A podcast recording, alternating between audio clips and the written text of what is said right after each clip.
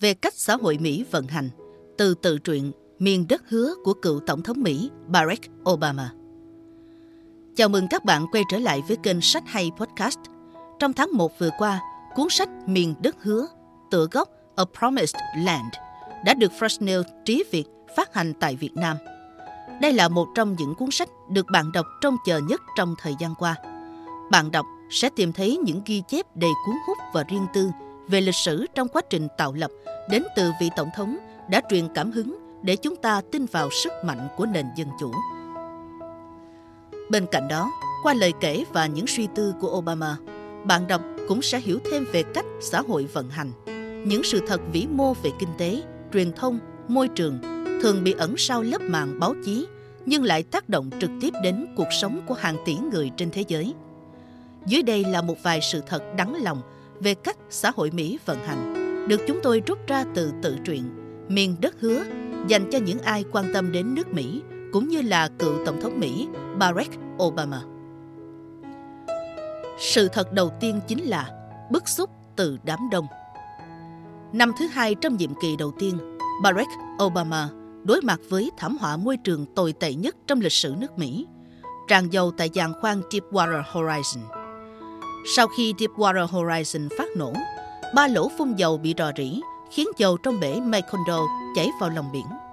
Trên mặt biển, vùng dầu loang đã lan rộng tới 1.500 km vuông và đã tiến gần tới bờ biển Louisiana, đầu độc cá, cá heo và rùa biển.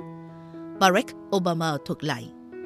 Tổng thống Mỹ khi ấy đã phải chịu những chỉ trích rất lớn từ công chúng bởi có cơ quan quản lý thuộc chính quyền đã sơ suất cấp phép cho công ty dầu khí khoan một cái lỗ sâu gần 6 km tính từ mặt nước mà lại không biết cách bích lại. Đã thừa nhận vấn đề nhờ cậy nhà vật lý từng đoạt giải Nobel trả lời được những câu hỏi hóc búa. Nhưng tận sâu thâm tâm Obama là cảm giác lực bất tòng tâm. Chừng 10 năm sau, khi nhìn lại sự kiện, Barack Obama mới kể ra những điều thật tâm ông muốn nói trước công chúng Mỹ về nguyên nhân cốt lõi của các thảm họa môi trường. Cơ quan quản lý của chính phủ không có năng lực để ngăn chặn khủng hoảng. Bởi theo Barack Obama, một bộ phận lớn người Mỹ tin rằng chính phủ là vấn đề, còn doanh nghiệp luôn hiểu biết tốt hơn. Công chức bị chê bai, ngân sách các cơ quan chính phủ bị bỏ đói và những thủ phạm công nghiệp gây ô nhiễm môi trường được cho phép muốn làm điều quái quỷ gì thì làm. Cách duy nhất để thực sự tránh được thảm họa tràn dầu trong tương lai là chấm dứt hoàn toàn việc khoan dầu. Obama nói tiếp, nhưng điều đó sẽ không xảy ra bởi vì người Mỹ thích xăng dầu giá rẻ và xe hơi hơn là quan tâm tới môi trường, trừ khi có một thảm họa kinh khiếp nhằm thẳng vào chúng ta. Với tất cả những bất bình của đám đông về thảm họa tràn dầu khi ấy, điều mà đại bộ phận công chúng hứng thú là xử lý rốt ráo thảm họa, là tổng thống của họ phải dọn dẹp thêm một mớ lộn xộn vốn đã tồn tại hàng chục năm qua thật dễ dàng và nhanh chóng. Để tất cả chúng ta có thể quay trở lại lối sống phát thải carbon, lãng phí năng lượng mà không cảm thấy có chút tội lỗi nào.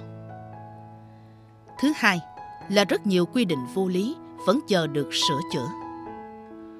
Chúng ta đang sống trong thời hiện đại nhất và xã hội Mỹ cũng được coi là tiến bộ và văn minh nhất. Tuy nhiên, với những gì Obama kể trong miền đất hứa, ngay ở quốc gia phát triển nhất cũng còn lắm điều vô lý tồn động. Chẳng hạn, trong quá trình làm luật bảo vệ môi trường, Obama đã giao một chuyên gia rà soát lại toàn bộ các quy định để có thể loại bỏ những thứ không cần thiết hoặc đã lỗi thời. Kết quả ra sao? Sau khi làm việc miệt mài, vị chuyên gia này đã khai quật hàng tá quy định vô lý. Những yêu cầu cũ buộc bệnh viện, bác sĩ và y tá phải tiêu hơn 1 tỷ đô la mỗi năm vào công việc giấy tờ và các thủ tục hành chính. Một quy định môi trường kỳ lạ xếp sữa vào nhóm dầu, khiến cho nông dân ngành sữa mỗi năm tốn thêm 100 triệu đô la. Và một chế tài vô lý bắt buộc tài xế xe tải phải tốn thời gian điền vào đơn sau mỗi lần chạy, gây ra khoản tốn kém 1,7 tỷ đô la. Và cuối cùng mà chúng tôi muốn chia sẻ chính là một cộng đồng luôn đoàn kết trước kẻ thù bên ngoài, nhưng lại chia rẽ khi giải quyết vấn đề cấp thiết nội bộ. Trong chương cuối của miền đất hứa, Obama tiết lộ về quá trình gây cấn tiêu diệt trùm khủng bố Osama Bin Laden. Chiến dịch đã thành công mỹ mãn. Bin Laden bị tiêu diệt và công chúng Mỹ vô cùng hân hoan bởi sau sự kiện 11 tháng 9, khủng bố là kẻ thù chung của cả nước Mỹ.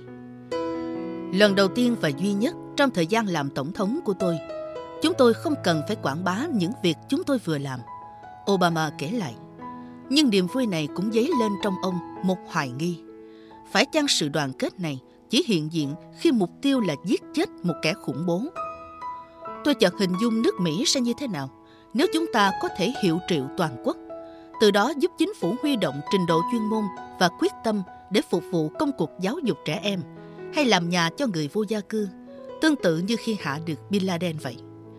Giá mà chúng ta có thể sử dụng sự bền bỉ và các nguồn lực tương tự để giảm đói nghèo và hạn chế khí thải gây hiệu ứng nhà kính, hoặc bảo đảm rằng mọi gia đình đều có thể tiếp cận dịch vụ chăm sóc trẻ ban ngày đúng chuẩn.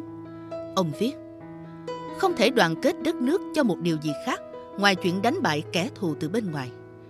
Obama nhận ra rằng nhiệm kỳ tổng thống của mình khi ấy vẫn chưa đạt tới những điều ông muốn. Tôi nhận ra rằng vẫn còn nhiều việc phải làm. Obama kết luận.